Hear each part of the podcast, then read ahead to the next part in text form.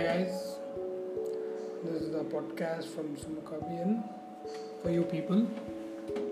Here's another story which I come along with this train journey which I went through this Bangalore to Coimbatore morning 6 o'clock.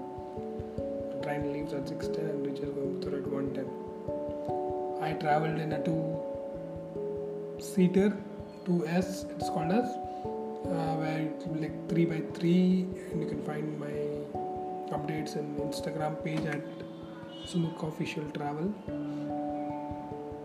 Uh, where I wanted to share you a story of selling to a concept.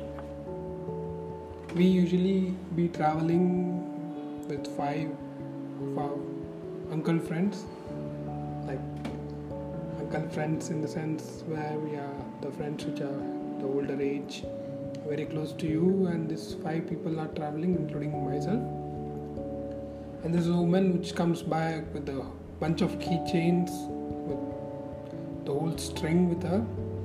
And she's plugging into each uh, row where we sit and displaying the keychains. There were around three rows of keychain and she was uh, plugging out from one hook to the other hook. And it was just she was taking around and displaying everyone that she was giving a one two minute like she was like five to ten seconds uh, to one row to see the what all the keychains are there. I was seeing, I was observing her from the past uh, end, and some people used to see and ask for the rate and buy and everything like that in the keychain. Suddenly, the lady came to our row where we sat. So there was a uncle who bought it for like 40 rupees a keychain, a small keychain which he already had. So I asked him, why did you buy the keychain? What made you buy the keychain from? What is there in the keychain so like which you will not get anywhere else, and why do you want to buy in the train?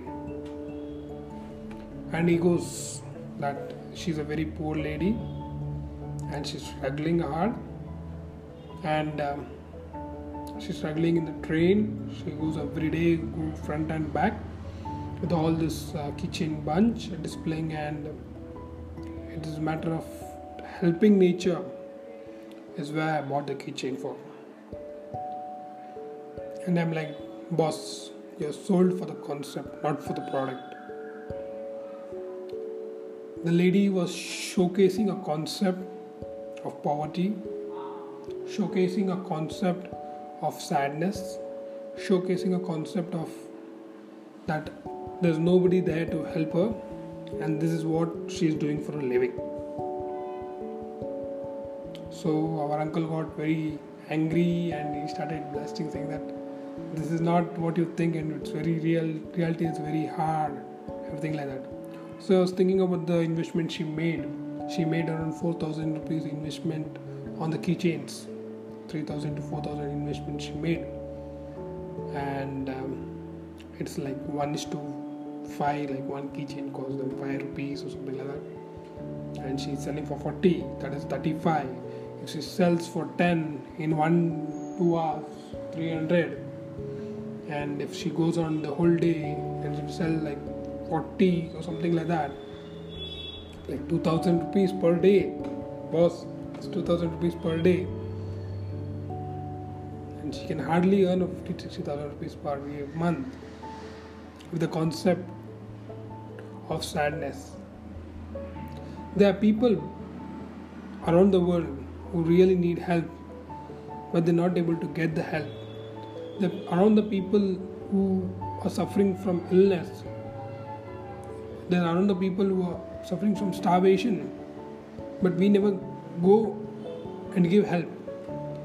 We give help to the one who comes and asks for help